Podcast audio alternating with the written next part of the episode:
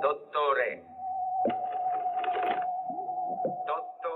Che c'è? Arriva qualcosa da sud-ovest. Si sta avvicinando.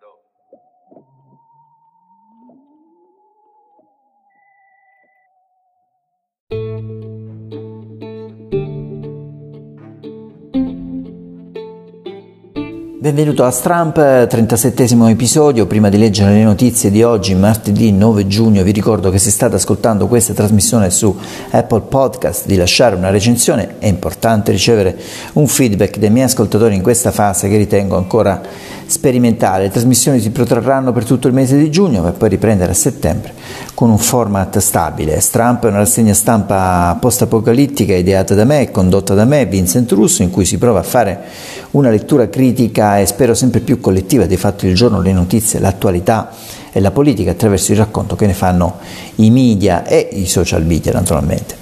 In questo episodio trasmetto un documento eccezionale, parlano per la prima volta gli ideatori, creatori e curatori della pagina Facebook giornalisti che non riescono a scopare, si fanno chiamare Lorenzo 1, Lorenzo 2, non ho capito bene i loro nomi, se sono nomi fittizi, una pagina che raccoglie quasi 30.000 seguaci, che mette alla berlina i vizi del giornalismo italiano, di una certa stampa, del mondo delle notizie nell'era di internet, un documento eccezionale, divertente. Oggi andrà in onda la prima parte di questa lunga conversazione sul futuro del giornalismo, sullo stato attuale dei giornalisti. Si è parlato anche di sesso, naturalmente di feticismo, dell'ego dei giornalisti, e hanno fatto anche nomi e cognomi, quindi vi invito ad ascoltare questa puntata.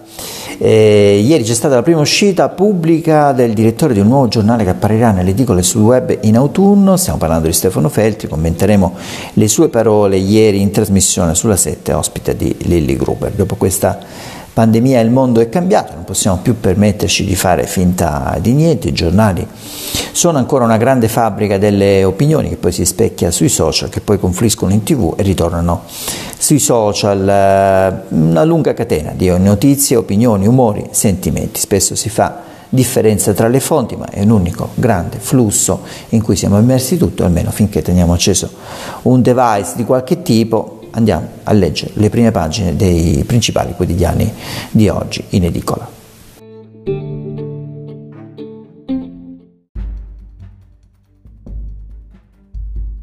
Partiamo con La Stampa, il quotidiano diretto da Massimo Giannini, che fa parlare uno dei protagonisti delle prime pagine delle notizie di oggi, che appare su tutti i quotidiani.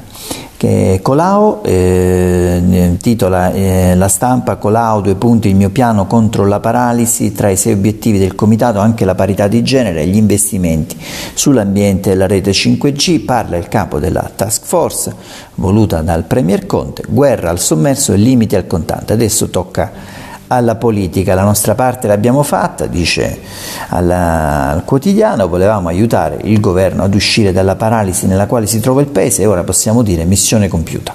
Adesso tocca alla politica, era il 10 aprile, ancora all'acme della pandemia, Giuseppe Conte annunciava la nascita di un comitato per la gestione della fase 2, la presiderà Vittorio Colao, disse allora il premier. Oggi, a 2 mesi esatti di distanza, il comitato ha concluso i suoi lavori e Colao ha appena consegnato al capo del governo il risultato delle sue fatiche. Il giornale diretto da Alessandro Sallusti, molto critico, è per il giornale di casa Berlusconi è il libro dei sogni per ripartire, un piano senza i soldi. Colao consegna a Conte il rilancio Italia, tasse rinviate, scudo penale Covid e addio contante, allarme sulle coperture, BTP futura, : il nuovo oro alla patria delle famiglie. In manifesto arriva il progetto della task force Colao, gli stati generali del premier, forse giovedì, fase 3, tanti piani in ordine sparso, ma il primo piano del quotidiano diretto da Norma Rangieri riguarda le campagne elettorali che ci aspettano quest'estate. Infatti il titolo è Estate in campagna, accordo tra maggioranza e gran parte del centrodestra, il 20 e il 21 settembre si voterà su tutto, regionali, comunali e referendum costituzionale, così il taglio del Parlamento finisce annegato nella campagna elettorale, da fare ad agosto a distanza di sicurezza. Il Fatto Quotidiano insiste sugli scandali in Lombardia, camici miei, indagano 2 procure, c'è la foto di Fontana il presidente della regione Lombardia con la mascherina, disastri lombardi, inchiesta a Milano sulla commessa da 513.000 euro alla ditta di moglie e cognato di Fontana, e a Como su altre irregolarità. Ieri è andato in onda su Report il servizio proprio su questa vicenda, anche l'editoriale di Marco Travaglio è dedicato, si intitola Casa Fontana. Corriere della Sera titola tutta pagina: il PD a Conte : ora una svolta, Colao presenta il piano, rinvio delle tasse, rinnovo dei contratti a termine e più 5G. I timori di Zingaretti, vertice con i partiti, stati generali da venerdì, il premier e i suoi pezzi di Stato remano contro il governo, un segnale perché il PD è preoccupato, leggiamone un pezzettino dalla prima pagina, un segnale perché il PD è preoccupato, teme i mesi che verranno e ha paura che le esecutivo possa non essere all'altezza della sfida, quella di gestire la fase del dopo Covid, anche perché ci potrebbe essere il pericolo di un'ondata di disagio sociale a ottobre appunto, e così Nicola Zingaretti, il Dario Franceschini e Roberto Gualtieri hanno deciso di far capire a Conte che non può fare da solo e che serve una svolta. Il premier dal canto suo ha ribadito che ci sono pezzi di Stato che remano contro il governo, questo mentre Vittorio Colao presenta il piano della task force per il rilancio, rinvio delle tasse, rinnovo dei contratti a termine e più 5G. L'editoriale è affidato a Francesco Giavazzi che scrive: non serve un libro dei sogni. La Verità diretta da Belpietro scrive: il piano italiano per il MES, scritto .. MES. Chi predispone la trappola europea. C'è anche un ex dirigente del Fondo Salva Stati tra gli estensori del documento che stabilisce come dovremmo usare quei soldi, con lui un ex consigliere di Letta, Renzi e Gentiloni, un ex consulente di Sanofi, un ex capo dipartimento del nostro Ministero dello Sviluppo. Il titolo dell'editoriale del direttore Maurizio Belpietro è Zingaretti, ovvero il ruggito del coniglio senza coraggio. Ruggito del Coniglio, tra l'altro una grandissima trasmissione di Radio 2 che salutiamo. Concludiamo questa rassegna delle prime pagine dei quotidiani oggi in edicola con il Messaggero che titola a tutta pagina: imprese e famiglie, ecco il piano Colao, la relazione al premier, scudo penale per i datori di lavoro, rinvio della tassazione, proroga dei contratti a termine, stati generali, Conte cede al PD, gestione collegiale, saranno a tappe. Un'altra notizia da riportare che riporta il Messaggero è: statali 1 su 3 resterà a lavorare in smart working, il 30% dei dipendenti pubblici verrà impiegato da remoto, pronti gli emendamenti al DL rilancio. E adesso la prima parte di questo documento eccezionale, conversazione con gli ideatori, creatori della pagina Facebook giornalisti che non riescono a scopare. Buon ascolto.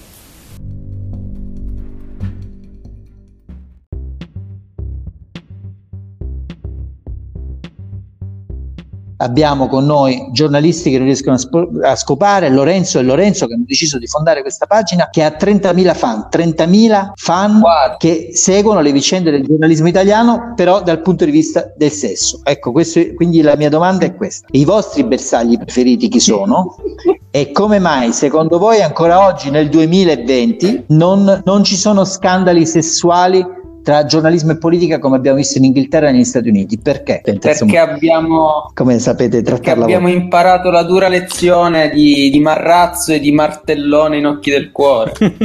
Quindi la gente ormai hanno capito che insomma quello è un argomento scottante, quindi penso facciano solamente più attenzione a non farsi beccare, anche perché fa vendere tantissimo i giornali, oltre a cliccare le cose sul sesso fanno vendere i giornali. Un bello scandalo sessuale secondo me, ma poi potrebbe anche esserci una questione di stile, perché se tu scrivi di uno scandalo sessuale il pubblico deve poi leggere, ma se hai una bella immagine clickbait del fuori di seno, quello lì ha una realizzazione più immediata, quindi secondo me è anche una scelta di stile quella italiana, che probabilmente paga. E poi sono assolutamente dopo d'accordo. Il bunga bunga. Lo scandalo sessuale poi lo devi seguire, e ormai il pubblico vuole cose fresche da mangiare ogni giorno, cioè una cosa complicata, poi il processo, cioè ruba un po' della poesia dello scandalo sessuale. Invece il fuori di seno te lo vado a vedere subito, lo consumo meglio. L'indimenticabile compilation con il voto ai piedi delle ministre. Sappiamo benissimo tutti scritta da chi è pubblicata su quale quotidiano.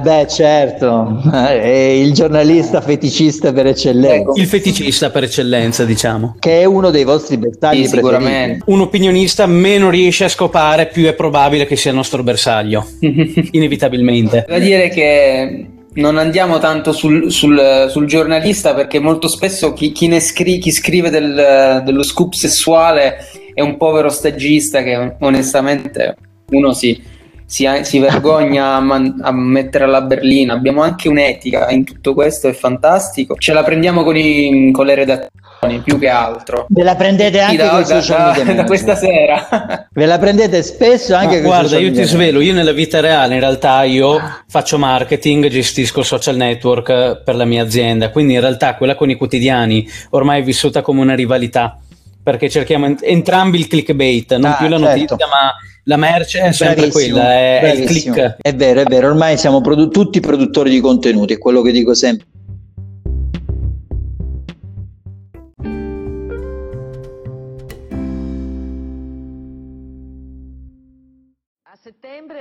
Uscirà il nuovo quotidiano del quale sei diventato direttore. Il quotidiano si chiamerà Domani, edito da Carlo De Benedetti. Tre domande. Uno, sarà di centrosinistra, cosa avrà di diverso dagli altri giornali? E siccome tu hai lavorato vari anni come vice direttore al Fatto Quotidiano e Carlo De Benedetti è stato l'editore di Repubblica, sarà più Fatto o più Repubblica? Intanto sarà un giornale che nasce in un momento diverso, nasce dopo questa pandemia, nasce per rispondere a delle esigenze di informazione diverse e poi avrà alcune caratteristiche uniche finora, cioè un giornale che nasce con la testa sul web e che poi farà anche un giornale di carta, ma è un po' il contrario dei giornali che ci sono oggi, che hanno un prodotto di carta e il web che fa da vetrina. Poi sarà un giornale in cui decideremo le inchieste con i lettori, c'è già una newsletter che si chiama Oggi e Domani a cui ci si può preabbonare al giornale. Sabato faremo la prima riunione con i nostri fondatori abbonati in cui discuteremo i temi tra cui l'ambiente, le disuguaglianze eccetera, quindi sì, ci collocheremo in un'area culturale chiara. Le nostre priorità di queste inchieste sono appunto l'ambiente, la salute, le disuguaglianze, il lavoro, quindi diciamo è una scelta molto precisa. Poi sarà un giornale fatto da persone diverse dal solito. Io sono tornato agli Stati Uniti, all'Università di Chicago per impegnarmi in questa avventura, altre persone come me tornano dall'estero, sarà una redazione in cui ci sarà una quasi perfetta uguaglianza tra uomini e donne come numeri, quasi perché le donne nei giornali fanno meno carriera, ma cercheremo di correggere anche questo col tempo. E poi quindi non sarà nel Fatto né Repubblica, loro fanno bene il lavoro e nei confronti che fanno, noi faremo un prodotto diverso. Come? E nei confronti del governo quale sarà la posizione? Così le anticipiamo già all'onorevole Buffagni. Sì, ma no, credo, come dire, Buffagni, le ho dette le cose che penso, noi non siamo pregiudizialmente contro nessuno, diciamo, valutiamo il governo sulla base di quello che fa, sui provvedimenti, diciamo anche sul modo. Se io devo fare una critica al governo per come ha gestito questa crisi difficile. E questo era Stefano Feltri, che ha provato a descrivere il giornale che verrà con la testa sul web e anche con una versione cartacea. Questa è già una novità rispetto al panorama italiano. Il suo nuovo giornale si chiamerà Domani, si chiama Domani, e sembra essere già al lavoro la redazione, quindi un mio augurio di buon lavoro. Ma di giornalismo e di giornalisti e di futuro del giornalismo abbiamo parlato anche con i nostri amici della pagina Facebook Giornalisti che non riescono a scopare. Si fanno chiamare Lorenzo 1 e Lorenzo 2, sono molto in gamba, intelligenti, ma tanto pessimisti sul mondo dell'editoria. Vi invito ad ascoltare questa seconda parte e vi do appuntamento a domani.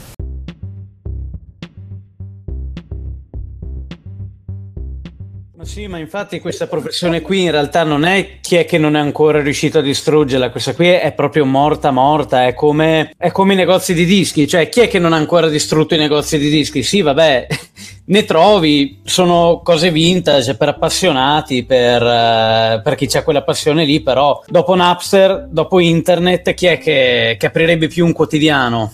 Lo faranno. De Benedetti, 85 anni, ha deciso di ritornare in pista.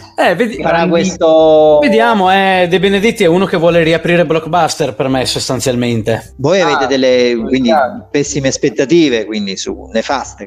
Altri nuovi giornalisti che non riusciranno a scopare, precari.